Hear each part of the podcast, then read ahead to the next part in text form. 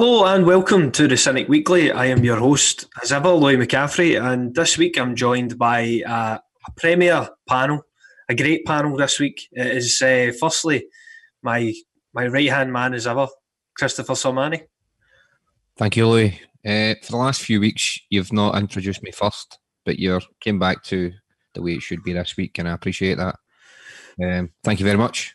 Good evening. Do you know what? It's because we're on Zoom and you are all stacked I get like you know one above each other. So I just go from top to bottom. So this week you're at the top, and I like you on top anyway. So there we go. Um, next, my uh, a man who shares in my passion for Hello Fresh. Um, yes. a, fellow, a fellow lazy bastard. It's uh, Iain Dougan. Good evening. What I would say about HelloFresh is it's brilliant, but there's there's a lot of cooking involved, and there's at least one bit when you get to step five where it assumes you're an octopus, and you have yeah. to do about four things yeah. at once. You're like, this isn't easy. I made uh, I made tacos last night that look very simple when you're eating them. Like there's not much to them, but oh my god, there must have been about forty five ingredients. It tastes tastes amazing to be fair. Yeah, it's all very good stuff. And uh, last but not least, a man who you know he always thinks I'm getting at him when I'm winding him up about Christian uh, Christopher but you know I love the man. I love his hair. I love the new beams in his house. It's Christian Wulff. Oh, I'm, I'm delighted to be here, Louis. Um, you know, I, it's this perception that people winds me up. I, I feel I'm pretty laid back. I, I you know, I, I feel that I'm the one stoking the fire, but uh, we'll, we'll see. Just, uh, just don't have a fellow analyst on your timeline uh, shooting shit. That, that's what really gets you riled up, Christian. But we'll, Look, we'll, we'll... if if if you if you think it's you know can be heated in the Cynic WhatsApp at times, uh, that's nothing compared to uh, you know analytics and, and stats WhatsApps. That's that's where the real that's where the real battles are. I I hope I, I, hope I never see that. Who's the biggest virgin? Right, so uh, that's good. that's good. Before we go on, Louis, let me come in. I was trying to come in there before you introduced the question. On you go, on you go. I'm throwing a, a, a couple of curveballs at us, saying that when we're talking about products, um, sounds like we're advertising them. So uh, it would probably be good if you do a disclaimer. This is just personal preferences here. The 90 minute cynic, sorry, the cynic are not for sale. So just so people know. This is okay. Allegedly. Let's see what kind of bid comes in the last two weeks, but yeah, okay. Um, Might be so, a, a loan and sell back or whatever it is.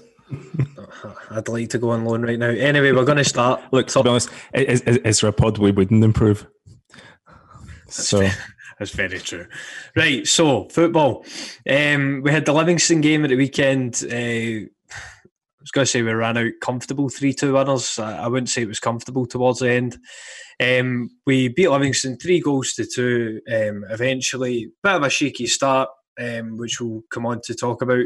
But first, we'll we'll talk about the changes to the starting eleven because um, I think when the team came out, there was a quite a bit of dismay. I think um, about you know the, the starting eleven and, and some of the changes that had been made, especially when we thought that Neil Lennon was going to for once be a bit consistent with starting 11 and, and that consistency factor we, are going to have a wee debate about tonight as well. But we started off with uh, Barkas and goals obviously. Elhamed, Duffy and Ajer as a back three uh, Frimpong and Greg Taylor in the wing back positions. Then a midfield three of Scott Brown, Olivier Ntcham, Callum McGregor, and up front we had Ajeti and Christie part- partnering them. Um, obviously, that meant the likes of Edouard were on the bench, uh, Elyounoussi was on the bench, James Forrest was on the bench.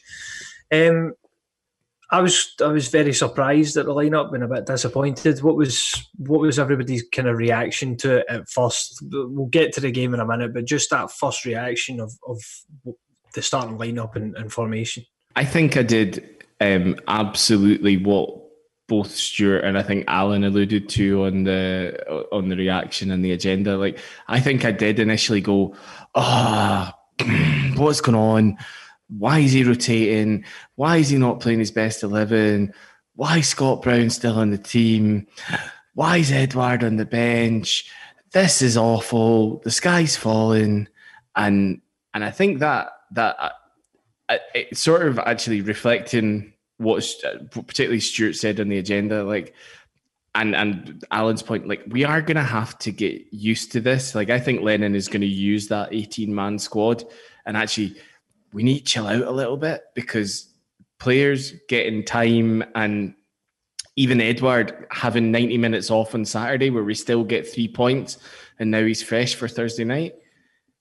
That's quite a good thing. So so yeah, so I think we just gotta we've just got to chill out. I think there's parts of the team where I'd like to see more consistency. Now the back three, for instance, and the goalkeeper. Now he's just come in and he obviously had a good game at Ross County, but there's still people questioning him. I mean, some people, I'm sure, will come and talk about it. Some people questioning him at the second goal for Livingston. I think that's that's nonsense. That's that's nitpicking. But for me, maybe this is a traditional view. But if you're going to play a back three, or certainly a, or even a back two and a back four, uh, they need to get to know each other and they need to kind of gel and learn how to play together. Um, the keeper needs to learn when to trust his centre halves. If we've got somebody in like Duffy who's going to be so dominant in the air, and Barkas maybe that's not one of his strong points, they need to kind of gel that way. Now I can understand when we move forward. We've got guys like Forrest and Elyounoussi who don't fit into a three-five-two, which probably means we won't always play that. So I can understand why we'll change uh, our attacking options uh, a bit more, and I, and I would be for that generally speaking. At the back, I want more consistency. I'd I'd like to see three centre halves certainly that are going to play the majority of games get a run of games together. The fact that they're chopping and changing, taking Jullien out and putting Elhamed in. I'm not saying that Elhamed's not capable of playing there. I just want a consistent run for the three of them. One for them and two for the goalkeeper, because I think that that would steady things. Because what we're seeing is we're able to score goals. We're able to of attack well and, and create, but we're shaky at the back. And that might be part of the problem for me. I, I don't mind the rotation as such because I think you'll only get the, the answer to the question should Celtic be rotating as much. You'll get that in three, four, five months. You know, the, you do rotation now for later on in the season. I think my main issue this week with rotation was the midweek game, and then Sermanni alluded to it there. I, why he puts Jullien out to put Elhamed in second game you play a three-five-two and okay, you know, Jullien had a wee knock for Saturday, so didn't play. That's that's fair enough. I think bringing giving Klimala a game instead of Ajeti on Wednesday is fine. And then also you have these issues around the wingbacks. There's been like three different wingback combinations in terms of Forrest playing left, right. They're not playing Frimpong in and out and Taylor in and out as well. So I think there's a time to rotate. I think the week you're introducing the 352 for the first time since months back, it's not a time to rotate, especially the back five, you know, especially the back three. Pick a team, go with them. A little bit of rotation within that, it's it's fine. I think Louis for me on, on Saturday, the, the one the thing that popped up was Edouard. He wasn't injured, he was on the bench. And I think the explanations around why he didn't play was pretty much the most interesting slash concerning thing about Saturday, rather than the rotation themselves, because I pretty much expected them by now. If we we'll, we'll come back to the the why Eddie didn't play in a, in a wee minute, but see on squad rotation and needing a settled starting eleven, do we not really need that because well, one we're playing in Europe this week, and we're a matter of what three weeks away from playing the biggest domestic game so far this season. I mean, surely if we're going to move to three five two, we want we want to embed that formation in with our best players. I mean, I, am all for a bit of rotation now and then, it just doesn't seem like now's the right time. But would you be worried going into either of those games? I mean, the, the European one against Riga, which we'll come on to later on, is too soon. But with the Rangers game coming up, I think you've got to know, like, you when you come you come to that Rangers game, you need to be really clear on what the best eleven is, and I'm still not certain who plays in that left wing back position when we're when you're setting your team up for for best. I think I think the the back three, if everybody's fit, is is is is Ajer Duffy Jullien. Um, you've got Frimpong has to play right wing back in, in a game like Rangers. There's there's no questions. Brown isn't going to get dropped there. So then you've effectively got Brown, McGregor, and Ntcham Christie. Again, I thought Christie was really good at the weekend. You've got Ajeti and, and Edouard up front, but who plays in that left wing back role. Again, even if we signed a left wing back, do they get thrown straight into that?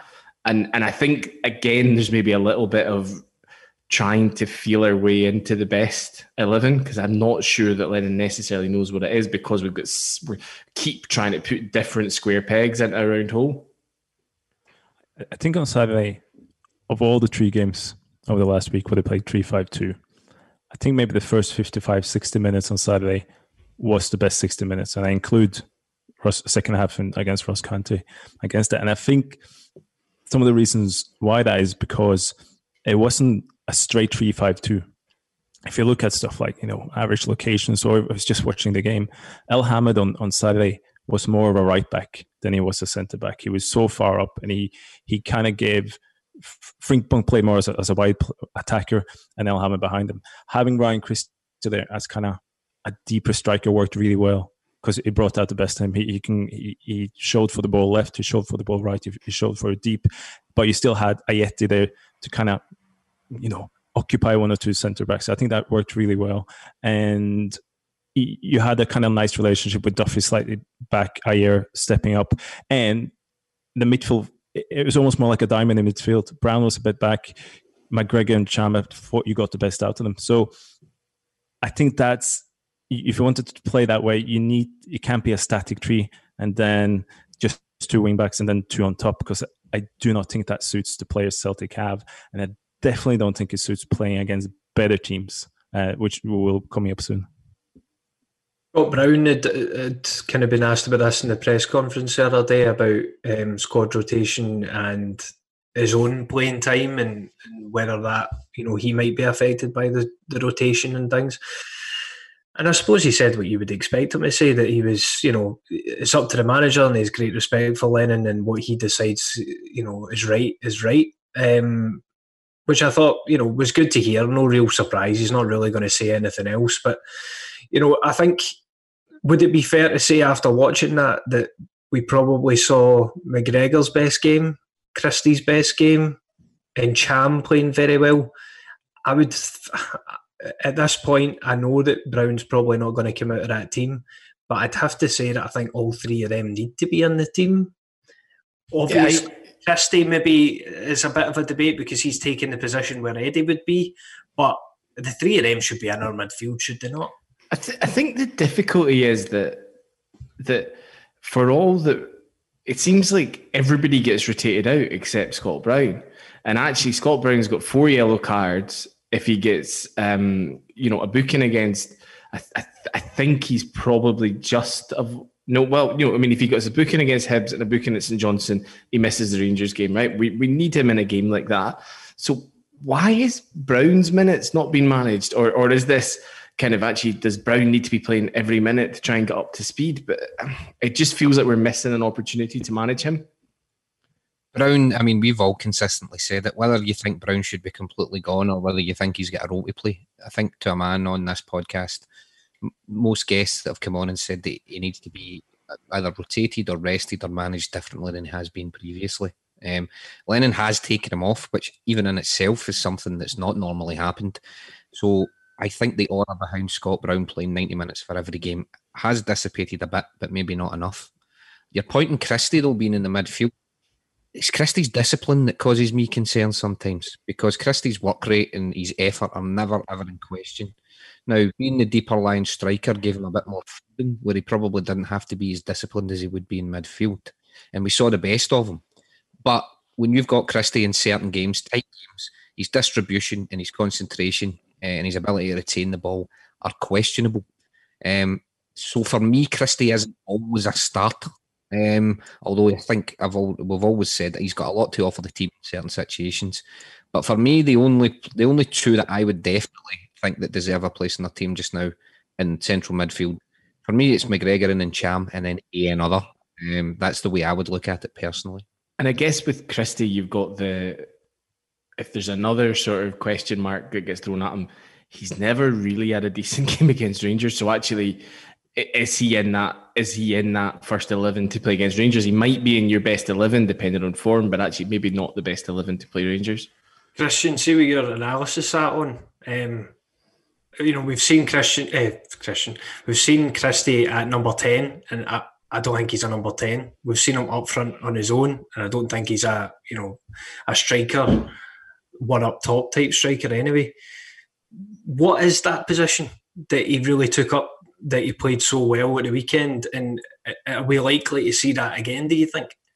I think St. was spot on in, in why Christie was was good because he had that freedom. And if you're number 10, you, you, I think if you play a lone striker as he did, you, you kind of even more restricted, or he thinks he has to restrict himself more.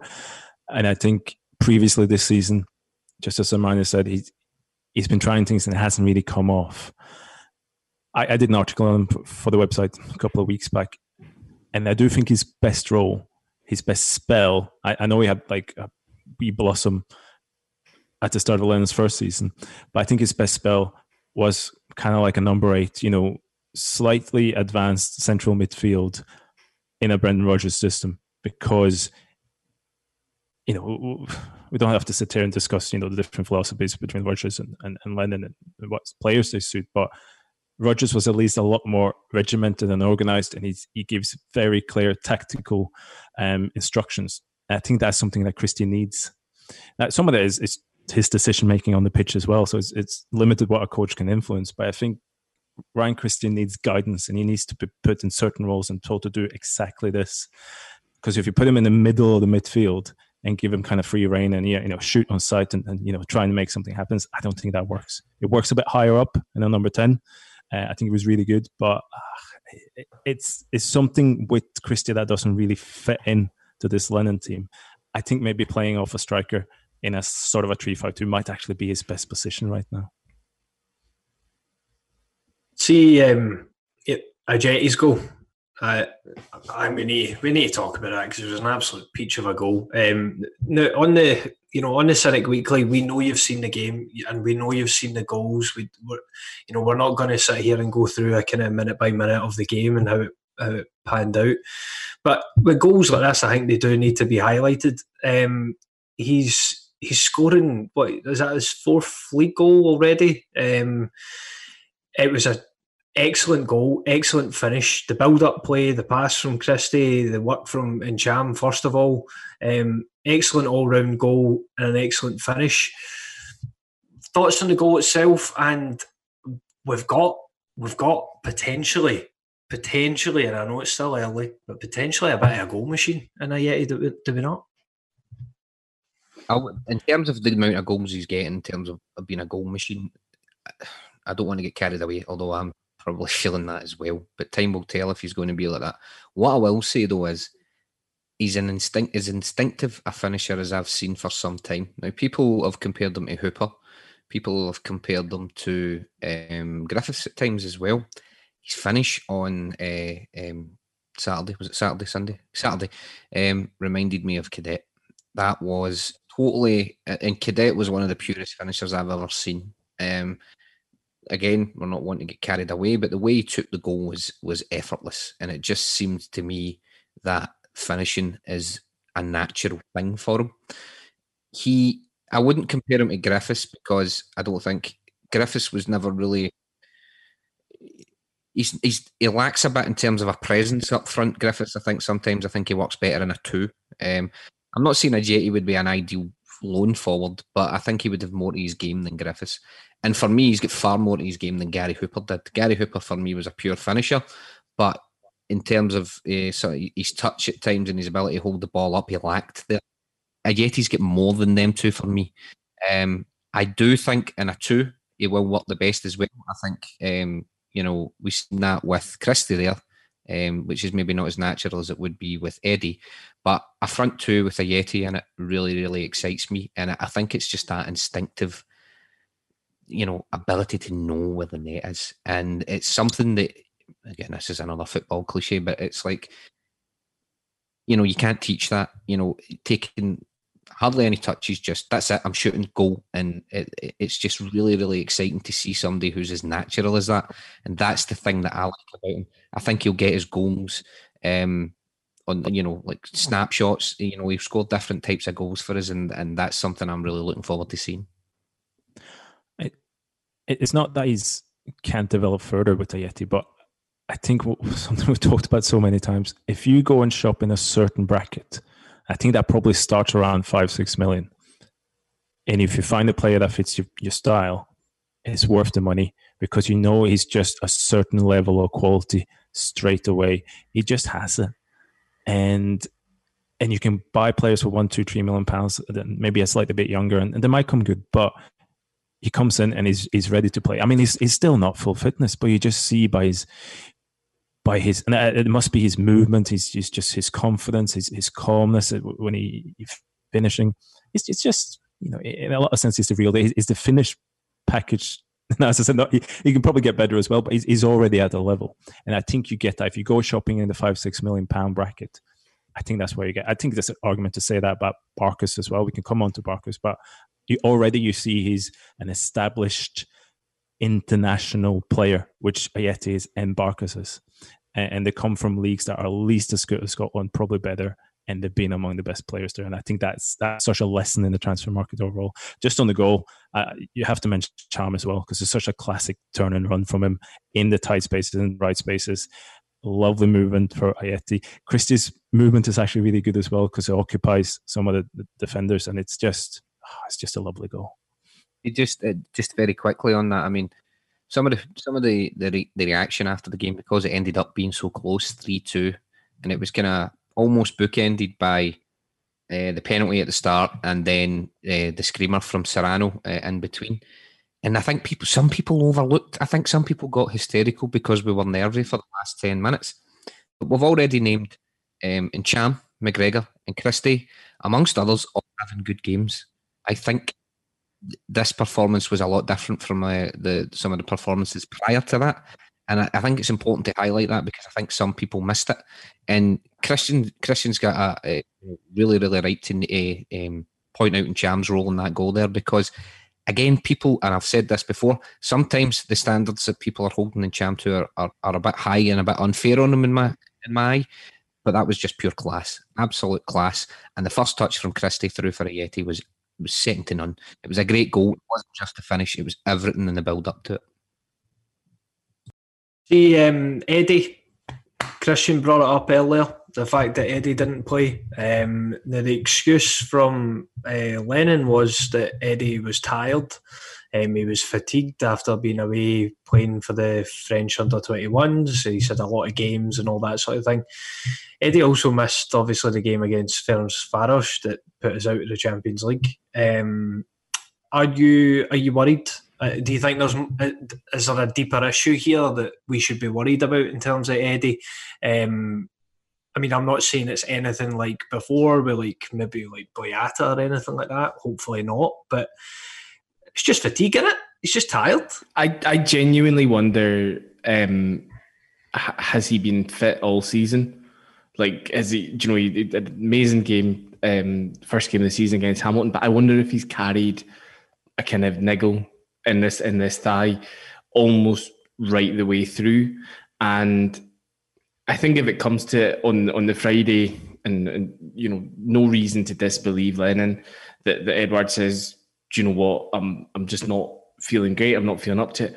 I would rather you take the opportunity to rotate him out and then make sure that he's fresh for Thursday night because and we'll come on to Thursday's game and you know there's not any excuses for for not getting through on Thursday night but you want to have your best players and and you know I'm very keen to have Edouard there very quickly because Christian's got a look in his face as if he's got quite a lot to say here so my I think Edouard's either not fit or he's not, you know, he's not interested. And that might mm. sound bad because he's not been in great form this season.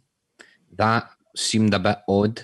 It really did seem a bit odd, I would say. Um, I've touched on it as well. Other people have in terms of how much emphasis you seemed to put on our European performances last season. He was dejected after Cluj, probably even more so after Copenhagen after his penalty. So I, I am a little concerned by him not being there and by his form. I would hope that it's just a lack of fitness and he's maybe not up to speed. But there's something niggling in the back of my head now about Edouard. Um, which I hope I'm wrong about. And I'd like to pass over to Christian Wulff. I, I, I didn't really have much to say. Um, as you said, Sermanni, I think it was a bit odd. I think it's a bit odd, and, and it could be just Lennon's honesty, and in a way that's laudable. But to say, yeah, he said he was a bit tired and he's a bit fatigued, and I, I, I think I just would have gone. I did not put him on the bench at all and say, look, he's, he's, he's still struggling or just I don't know. I, I, I said it, it's just the way Lennon said it came from him. It came from the player. It, it, wasn't. He said, you know, or you know, it's just a decision we took as a team. Say, yeah, he's, he's, a bit, you know, he's, he's not kind of feeling it, and thought it was better to rest him because it's a busy period and, and so on. So, uh, but you, you end up coming into like a, an area of speculation because he's he's never any openly Edouard's never openly said anything about wanting to move or so on. His, his agent always makes the right kind of noises, so I think he's very careful not to, to show anything there. But as same as you, Simon, it kind of just pricked me saying that that's a bit weird. It could be nothing, but it just seemed a bit odd. Anthony Joseph at Sky Sports is uh, uh, seems to have sort of taken over from Stephen McGowan as as getting the sort of the the ITK hookup. And and you know, he was saying last night he cannot see Edouard leaving unless somebody puts absolutely crazy money in front of the club, and that's a that's a high thirty, low forty million pound offer, and he can't really see who's in the market for a striker that would be willing to pay that. So, I I as I say, I think there's probably a combination of fitness and and do you know what? Maybe his head has been been turned a little bit, but I, I genuinely don't see him leaving. And, and I think on, on, on Joseph specifically, you know, he's he's London based in in Sky, McGowan will have better contacts at the club than him, but I think he's he's a true Sky. You probably get to talk to a lot of agents and a lot ah. of agents that are closer to it. So I don't think there's something coming from the club. But I think you're right, Dean. I, I think you know, especially last two three weeks of transfer window, agents just start talking and talking, and it's it's it's leaking everywhere, and and that's maneuvering in, in, in, the market and it's it's you know trying to get your message out there but it's, it's, it's it, that's what it's going to be like what 12 days left of the window now it's going to be like this every day and, then more and more of it two separate things here. I mean, Edouard could be unhappy, but there might not be a club willing to pay the money that the club uh, yeah want. So, in fact, that might again. I, need to reiterate what Christian's saying as well. It's just niggling with me. I've got a bad feeling. It's something that's unsettling me about it, but I'm not sitting here saying that Edouard's going to go. But he does look out of sorts. He doesn't look like the player he has been previously. And it could very well be that he said, I'd, I'd, quite, I'd quite like another club. But Celtic aren't prepared to take less than 35, 40 million or whatever for him. And in this environment, you know, play it might be more likely sometime like January or something like that. A club are like desperate and they need to bolster their. But right now, with the situation with the pandemic and things like that, I don't think people are throwing about too much money, and that might be the that might be feeding into things. All speculation. We don't know. Hopefully, he just needs to get back up to speed and he, he battles them in on Thursday. But um, just don't like it. That's all I'm going to say. So I think um, you know the Livingston game. You know it was the most important thing in any league game, I suppose, right now is just to pick up the three points, and we did that. I think there was still a few negatives, maybe in terms of you know going that goal down again, which you just don't want to do early in games. You don't want to have to kind of be trying to get back into games right from the pretty much the outset, which isn't good. Um, and then obviously we had a kind of nervy end to the game as well with them getting that second goal. Um, but overall, I think individuals, you know, there was some better individual performance, performances maybe than there has been recently. So so that's good. Um, moving on to transfer news, um, there, there's not a great deal. Um, there's still nothing in terms of left backs. Um, it's more players that are that are leaving and, and going out. Kerr McInroy today signed for uh, Dunfermline on loan for the season. Um, I didn't realise that he was a captain of the development squad or had been. But um, yeah, he's away for the season. Obviously, it wasn't really going to feature, I don't think, although it was part of the first team from the outset in terms of pre-season. And then the the other one, Christian, which is you know kind of kind of why you're on in it. Um, Kristoffer Ajer, who you know, I think he's got the same the same agent as uh, Alfredo Morelos because he seems to they're doing they're doing the best to get them get him punted. Um, He's uh, he's been linked with AC Milan again. Apparently, was going to they were going to bid 14 million, and then uh, Big Maldini comes out and says he's he's just on a shortlist. Um, first off, obviously, do you think he'll go Christian? And what would be a fair price for your for your boy? I, first of all, I don't think either Ajer or his agent has said anything publicly. His agent has said something publicly in, in March, and it's, it's no longer his agent. So I, I think what you're hearing in in the media is is, is a lot of secondhand. And it's a lot. You know, it seems like they're coming from from the club as well.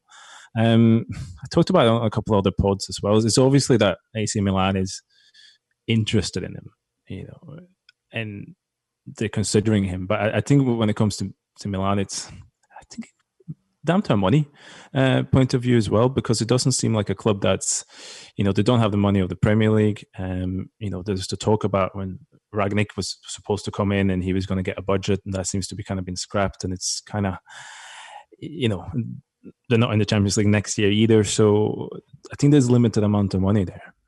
I think they're interested in him, and I think. But would they be able to go? You know, there was talk about you know something loan to buy and, and stuff like that today. So uh, I, I wouldn't be surprised if Milan came in for a bid with him. But I'm not convinced it'd be a bid that Celtic will think is it's something they should they should accept at this point.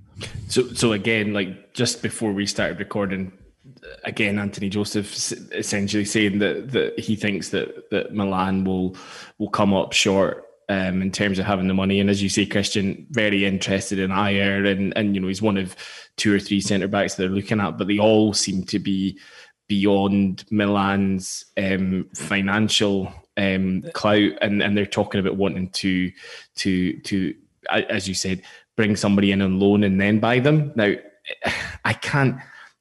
He was he was like, oh, you know, there would have to be a big upfront loan fee. There's absolutely no way Celtic are going to entertain sending Kristoffer Ajer out on loan in the 10th season. Not happening. I think the one thing to consider among this as well that this is so much brinkmanship in here. You know, if say uh, AC Milan decided we're going to go for a year, they're not going to come out and say that. They're going to come out and say pretty much what the Brexit just said. It's like, yeah, he's on the list. Actually, we're quite interested in this guy, and we don't actually have that much money at the moment. So uh, I think if if you know if Joseph sources Sky Italia kind of linked to the club, they're going to feed a certain line. They're not stupid. So it's, uh, uh, but having said all that, you know, I, I, don't think they're flush with money either. I think there probably is a pot there, and if they can get Ajer for that, you know, they might try to. But I also don't think, you know, if, if Lawwell says, nah, it needs to be 5 million more, it's, it's they're probably going to go I, well. I, I, I think, happen. I think 20 million euro, so essentially 18 million pounds upwards, is the minimum we should be taking for him. I think 14 million is undervalues him and, and, and totally rips the piss out of us for the fact that he's got two years left in his deal. This is the time when we're supposed to be able to extract maximum value from players, and somebody's saying that Ajer's only worth 14 million. Fuck off. There's a lot of Celtic fans that says they're uh, about Johanna for 14 million again. Louis McCaffrey. Louis McCaffrey, over to you. Um, yeah, I would, I would take no, would I take 40 million? No, probably not. And it's got nothing to do it's with what, I, what I think of him. I, I want to milk the cow. I want to milk the teat of uh, Italian football, my man. But you, you said he's he's not as good as he, he thinks he is. Did, did you trust Paolo Maldini? He, he, he knows kind of a couple of things about centre backs, or what, what do you think?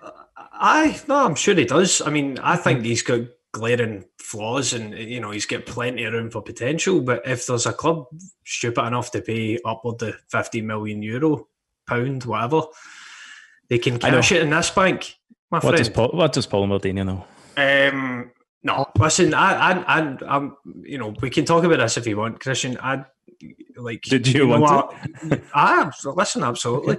I think um you know, I've we talked about this. Me and Sermanni talked about it on the um, on a last the last episode the last that we've done. I don't.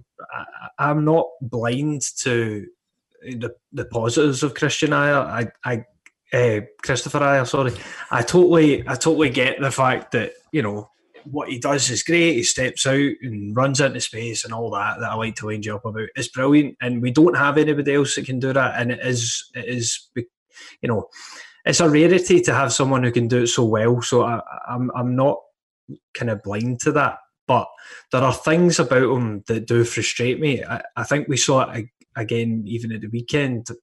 High balls. I, I don't think he's very good when the ball's in the air. Um, I, I, think his decision making sometimes is poor.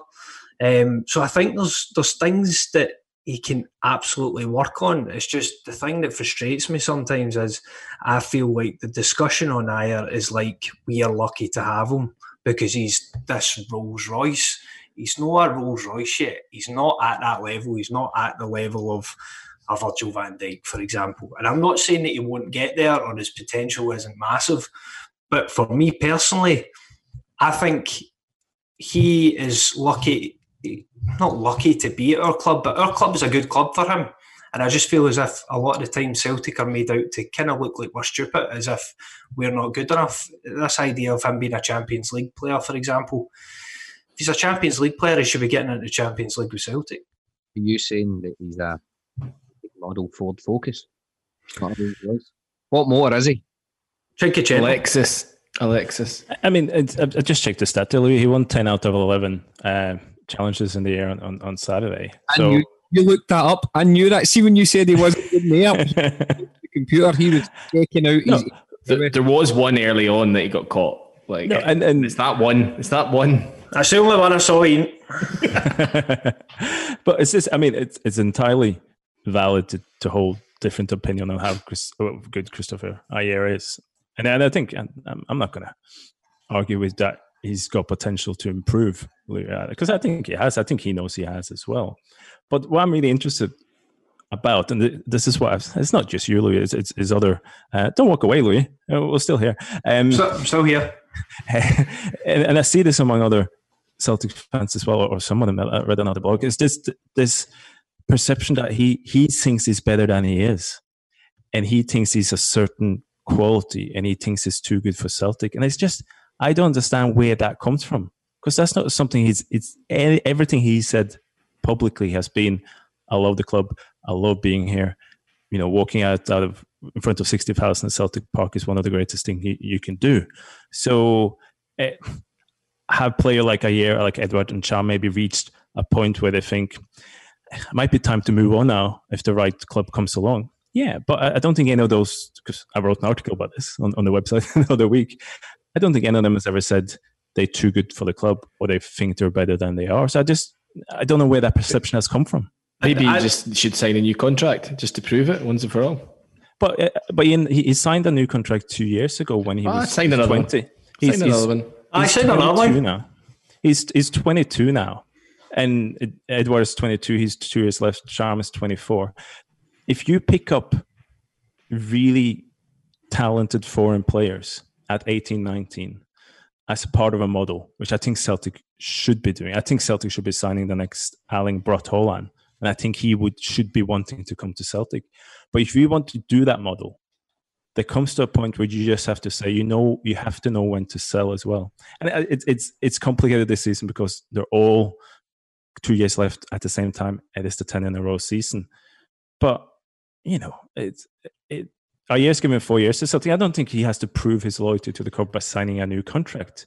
I know that that's not how that's not how it works. So I, I don't really know how that perception of he thinks is too good for the club has come from. But, but see, two things, right? One, one for me, I think Celtic and the people at Celtic have really made Christian Chris fucking can he get his name right? I keep we're, we're, two different people. I, I know, Sometimes but it very, seems like you don't realise that. You're but, pretty much the same. Um, yeah, I, will take that. Yeah. Ajer, um, Ajer has got a lot to thank Celtic for for the fact that he was pretty much shit, it's, it's, and then we put him out on loan, changed his position. He became he learned the position that he's excelling in now thanks to us who put him out on loan, brought him back and gave him a chance, I think he should repay the faith that he's been shown well, by the club. That's why he came to Celtic. He came to Celtic as a 17 year old, having been the youngest ever captain of a Norwegian top flight side at 16. He came here to develop. He came here to get experience. He came here to be better. And he's put a hell of a lot of work in. And he has become better. He has become better because of, of Celtic, of, of the coaches there, because of John Kennedy, because of Brendan Rodgers, because of Neil Lennon. But he's 22. He was always, him, Edouard and Ntcham is always going to use Celtic as a step. And that doesn't mean yeah. they don't like the club, they don't have enjoyed it, they don't grateful for it. So I don't really I don't really get this he thinks he's better than he is. He's ungrateful. I, where, where's that coming from? I, I don't know. It's just maybe his, his well, face. Well, it, looks like, it, it, it looks like. But you're saying it, Louis. I don't know. But you, have been saying it for months, and you've been saying on this pod, and you've been saying on the WhatsApp. So I'm just asking you, where do you think that comes from? I, I, Christian, I don't know. It's just, it, it, don't get me wrong. I think a lot of it is probably headlines, but I, am a fan who's emotional about my team. It's it's obviously going to. Ha- if I see a headline saying Kristoffer Ajer says this, or agent says this, it's going to piss me off. But my, my the last point I wanted to make on it was, see, in, in terms of Eddie, for example, I don't think Eddie can get much better at Celtic. I don't think he's I don't think we can do as much to get him to the next level. Do you think that about Kristoffer Ajer? Because I think Ajer can still improve here at Celtic. Uh, can, can I, Sir Miles coming back but shortly. I think Ajer improved a lot under Brendan Rodgers. I don't know if he's improved a lot the last year. And maybe he feels he needs to go to another club right now to improve. But I, no, I, I, I'm not reading his mind you know, he, he's never said publicly he, he hasn't like it. I think he has developed. I think it's just come to a natural. He's been in four years. If it's this year or next year, it just comes to a natural point in that trajectory. Those foreign players that come to Celtic really early see out their career, and there's so I think if the right club and the right offer came in now, he'd probably go. Actually, I would like to do that. But if the wrong offer came in, if there's some you know relegation further in the Premier League, I don't think he would go because I think he would actually I get a much more out of playing the Europa League for a year, playing for the best team in Scotland for another year, and you know be part of a ten in a row. So I don't think it's I don't think he's desperate to go, but I think if the right offer came, he'd probably go. Yeah, it's time. What does it say that Milan are the only club that are interested in their skin? Because because because there's another but, that like but so, so if you look Ian, at you, no no you, just you, two you don't know that, but you don't know that. Well, no, I'm just saying, like Ntcham, Edouard, Ajer, we've assumed that this summer, this transfer window was going to be about us fending off bids for these players. And nothing's really come to pass as of yet. And I, and I just wonder again, are we thinking too much about these players? Because they seem to be kind of not on anybody's radar at the minute. Okay, we've got Milan, but you know they're trying to get him kind of lowball this for him. And, and that's all three of them, by the way, and, and Christie you, as well. You, you don't think there's club interested in Odsonne Edouard just now? Well, who, who because it's not in the news. I mean, I, I think that's a stretch. You don't, you don't know that. You don't, you don't know though. No, you we don't know. It, but, but do, it's you don't think you know there wouldn't be clubs lining up to, to buy him. Solani, Solani, come in here, Dominic. Come on. Right, I think right. Okay, there's a few points I need to come in on see there what you're talking about in terms of, of, of, clubs being interested in players just now. I think we can't um, forget the fact the situation we're in. We yeah, the effect that's having on incomes. We lack a match day um, uh, crowds and things like that. So that's going to affect the amount of money that people can spend. Secondly, when the window shuts, people will get more desperate, and you might see some of the speculation starting up from from there on in. Um, when it comes to Ajer, I think the point that you'd made, Louis, and you touched on about there get comes a point where it's hard for us to develop players. I think that's absolutely true. I think part of that's coaching, and I think part of that's just because we're in the league we're in. If you somebody like Van Dijk went to Southampton and immediately became a better player because he was playing against better players every week. That's just natural. We don't play against uh, a level of player weekly that's going to allow them to do that. So that's the case. I think in terms of what Louis saying about Ajer, to try and come to a middle ground between Christian and uh, and Louis you're saying he's not said anything publicly, Christian, and you're absolutely right. His old agent did, and he never corrected it. Now, I'm not saying he has to correct it, but the comments of his agent then lingers, right? I'm much more of a fan of Ajer than, than Louis, as you know, but I do agree that there's areas of his game that he needs to continue to develop because he's still a young player. And again, that might not be here. So when you see a player whose agent was talking about him uh, in terms of he was quite dismissive. Undertone, what undercurrent of it was, he was dismissive of Celtic and the fact that Ajer needs to go somewhere else. The fact that that's never been corrected, even though if he's not his agent, and you can still see that there's some weaknesses in his game, I think that formulates in people's heads and wait a minute here. You know, you're not as good as you think you are, even though we don't know what he thinks. It's it, it's a combination of factors that's been rolled up into one, and people have came to that conclusion on him. So I, I think that that's kind of and then anytime he makes or anything like that, I think people then flash back to that and they bring that up. So I think that's where it's came from. Though, although I agree from uh, agree with you, Christian, he's done nothing personally to make people think that. I just think that because that happened, and he's never spoke about it publicly since. That's where the problem comes from. I'll comment quickly. Um, no, I, I, think I think you're probably right. I think that's where where it comes from as well. But I, I would say, as I wrote in my article on these three guys, the original quote quotes comes from you know it's an article in you know, the Norwegian kind of AP sort of thing, and the agent quotes are you know been put you know the Scottish media has put up. I gives a quote to the same you know news agency at the same time, and he says, "I love the club. That's my focus." And you know when the contract came up a couple of months later, he goes and gets new agents. Now, I think he's he's probably damned if you do, if you're damned if you don't. If if, if he says something publicly, I think Celtic deliberately deliberately are keeping him away from the media, Ntcham away from the media, Edouard away from the media, uh, and so on, because you know no matter what you say in that situation, it's not going to come out.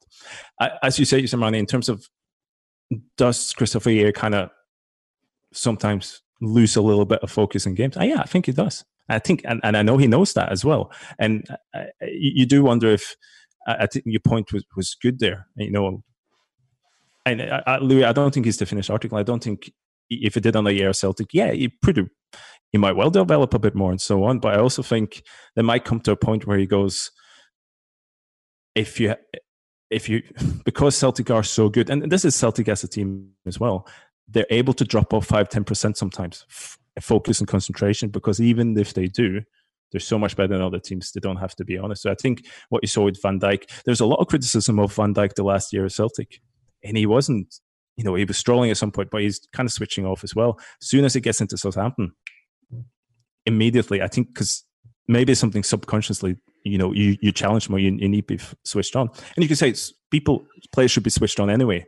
And I agree, but I, I, I think, you know, and that all kind of that probably swirls around the player's mind as well. When it comes to the point if I get the offer from the right league, from the right club that plays in the right way, that's actually the best step for my career right now. It doesn't mean they don't, you know, have not grateful to Celtic and they haven't loved being here. You're kind of obviously touching on the psychology of players, which is something that Dermot Desmond spoke about in his interview with the Athletic. Um, there was there was quite a lot of different points in it, which I thought were interesting, particularly for me. Anyway, I, I thought you know the the discussion that he had. He said that he had with Lennon after the what was the game recently, the league game where we didn't p- p- play particularly well, but still got a result. Um, who was it? St. Mark, no, Ross County. Ross County, yeah. game. Um, you know, and Lennon had obviously come out said it was a great performance, but obviously was a lot more honest um, when, in his assessment with uh, with Dermot Desmond. But the point the point on the sports psychologist, he said that there was a you know they were looking to bring in a sports psychologist to help the team, and particularly in relation to our European success and, and trying to he basically put the European failures down to mental approaches and, and the psychology of the team going into these games. Um, you know, I don't know. We've won what nine, you know, nine league titles in a row. Now I know that's domestic football, but the psychology of the team can't be can't be that bad. That's a team of winners. It's a club. It's an environment of winners is that is it really a sports psychologist that's going to change our fortunes in, in Europe? Is that what we need? I, I I think there's probably there's a couple of points in this. Like so so for me, if you look at the the philosophy of, of marginal gains and David Brailsford at, at Team Sky and things like that, anything that that that can give you an edge, right? Everybody slagged off Jurgen Klopp when he got a um, a throw-in coach, right? But actually, you you know if that if that made a difference in, in a game, then then that sixty grand a year that he was paying to that throw-in coach was worth it. Fundamentally, we should have a we should be utilizing a sports psychologist almost as a matter of course. I don't think it should be a mm, oh, there's a bit of a problem that's bringing a sports psychologist. We should be utilizing a psychologist to make sure that that you know the mindset is always right. I don't think it's just the players though, and actually sometimes I, I think some of these European games you see Lennon. Um, sometimes these are the games where he makes really strange decisions. I would be wanting to talk him talk through his thought process and actually how does he get to decisions like that and how can we avoid doing that in the future but for me i'm i'm all for it and frankly if if dermot desmond wants to to to pay for it we, we should just be doing it I, uh, you know i think every club should have at this level or clubs that want to reach that level should have an offer to players. If if they want to you know make use of a psychologist you know to to talk to you know mental preparations and so on it should be there for them. You said doing liverpool liverpool has one. I think pretty much every big big top club will have one. So i, I think it comes down to marginal games they should have it. Is that the reason why celtic haven't qualified for the champions league um, three years in a row now no it's not that's due to the tactical setup um, you know individual mistakes in game but that is you know somebody says oh we didn't do A because we didn't have the right mentality. We didn't want it enough. It just kind of puts my back off because I'm not dismissing the role of mentality and, and leadership and so like over uh, you know a length of a season, but more often than not, it's because you're not properly tactically prepared enough and you haven't made the right choices in terms of players. So, um, should it be there? Absolutely. Is that the reason why Celtic haven't gone through into Europe? Nah, I don't buy that there's there's obviously a lot more ex, you know a lot of expectation when Celtic play in Europe because you know we want to get back to a, a certain level. Chris, we you know we're back um, in European football this week. We're playing Riga. Um, is the game is the game tomorrow or is it Thursday? It's Thursday, isn't it? Thursday at six o'clock. Yeah, Thursday six o'clock on live on Premier Sports and um, other um, less legal streaming methods. Excellent. Yes. Excellent. Um, Christopher Sermanni, what is your expectations of both us and them? Um, they are currently at the top of their uh, their league in, in Latvian football. They've played a lot of games, so um, so you know I think they're are they halfway through their season or, or two thirds through their season? They've played a lot of football in the last last few months, so you would expect a team kind of fire on all cylinders. I, I know you're probably not and I, I, hope this isn't offensive in any way, up to date with Latvian football. But um, what do you expect from us and them? How dare you? Latvian football Chris Sermanni, um, speaking just now. What do you expect? I expect us to win. I expect us to win with um, relative ease. Now, I know I've just said that, and it's Celtic in Europe, and we're away from home. But come on, the Latvian champions, and then I believe we're playing Sarajevo if we beat Riga to go into the Europa League. No excuses. If we win both of those ties and go into the Europa League, huge questions need to be asked of the management team. So, what do I expect? Well, I think we should win with relative ease. As Celtic, we probably make it hard. I think we will win. If we don't, alarm bells got to ring for me. And now that might sound disrespectful, because I don't know that much about Latvian football, despite what I just said. But come on, come on. The, the, this we were worried about what the path might be, especially in the playoff round to go through here. We can't beat those two to go into the group stage. Major, major questions need to be asked. I there's a Moravchik sixty seven who's absolutely phenomenal with all of the all, all of the kind of permutations in Europe. Um, went through like the Champions League draw, essentially, like all of the seeds have pretty much gone out. Um, we we could not have had an easier run into the Champions League than this season. We've fucked it up so badly, and the only possible consolation is is getting through these next two games and and unscathed. Um, it really makes me angry thinking about it. Just want to say, Louis, if if you wanted to know a lot more about Riga. And, I do, I do, Christian. Where can and, I find it? And if you subscribe to um, to the cynic on cynic.co, or if you want to subscribe, uh, right after this, I'm recording a podcast with Stephen Russell. Stephen Russell um, has essentially watched a lot of Riga, and we're going to talk about how they will set up defensively, attacking wise against Celtic, but we're going to try and deliver it as we would a team talk to the Celtic team. You know, saying so it'll be no more than twenty minutes.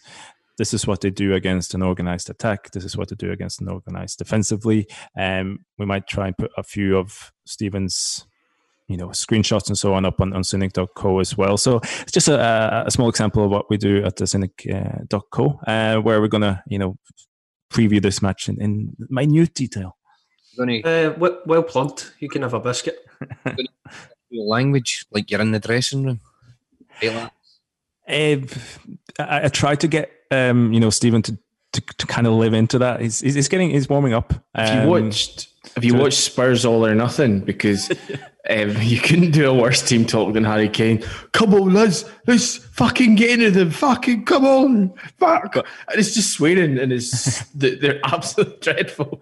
But but the point of it is of it though is I I'm really fascinated by this because in, in a top club like Celtic there'll be hours and hours poured into every single game by guys who you know is tactical analysis, you know, big brains and so on, and with stats. But they have to distill that into 15 minutes tops.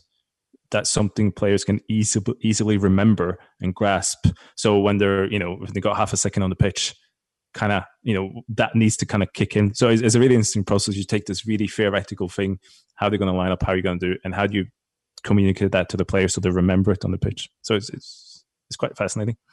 Yep, um, definitely check out the, the cynic.co to get um, some more kind of preview of, of the game coming up on Thursday. We're going to finish, we've got a few minutes left. We're going to finish on back to domestic football and uh, uh, the the uh, the Rangers, uh, Mark Mark 2, Mark 3, whatever they are just now. Um, yeah, you know, world beaters hadn't lost a goal, uh, hadn't conceded a goal going into the game at the weekend against uh, Hibs. Funnily enough, we're also playing Hibs away on, on Sunday, um, but the Rangers played them at the weekend and they, they came away with a 2 2 draw, dropped points, dropped two points, so many. Fantastic, yeah? We're at home against them at the weekend, just this oh, Sorry. Um, I felt really sorry for them because Boyle, Boyle looked offside the equaliser? Nah, I saw the line. It was like it was round them. It was fine. But, I mean, what I will say is these things even up over the course of a millennium. So you know, you know, swings and roundabouts. But um, yes, it was. Um, it was pleasing to see because um, you know all the um, the preamble before had been about the world record breaking clean sheets that they were going to um, make. What was it? I think I mean, it's not even as if I mean Forster went 13 games or something last season, did they not, without conceding a goal? So I was a bit confused, but apparently it was at the start of the season. the start of the season, yeah. It was a very particular world record they were after. A very prestigious record that they uh, fell short of. Um, but yeah, I mean, it's it's proof that what we've been kind of hinting at, and I've said as well, it's like, you know, when we're not playing good, we sometimes feed into that frenzy in terms of about how good they are but they're far, far from you know unbeatable. I think that was proven on um, it was proven on uh, Sunday. Shout out to Ryan Porteous, who seemed to um, seemed to rub them up the wrong way with some of his challenges and then some of the comments at the end of it. But bottom line is, you know, all the joking aside, is they dropped another two points. There was a potential disaster with the Bowley situation that really never came to fruition. We're a point behind them with a game in hand now, and I would have snapped your hand off for that at that point. So it was really pleasing to see them drop points at the weekend. And with an eight grand fine um, that we got for Bolingoli, probably about 30, 40 grand up on it after we fined Bolingoli his wages. So, hey, all's well ends well. Just around at Sermanni is right. This was an opportunity for them to kind of pull away. And and if you enter your stats, you know, you can cynic.co after each game. We have a full match center filled with all the stats as well. But what they're showing is that, you know, if you want to call them the underlying performances of the two Rangers and Celtics so far, you know, we look at, you know, the quality of chances created, the quality of chances conceded.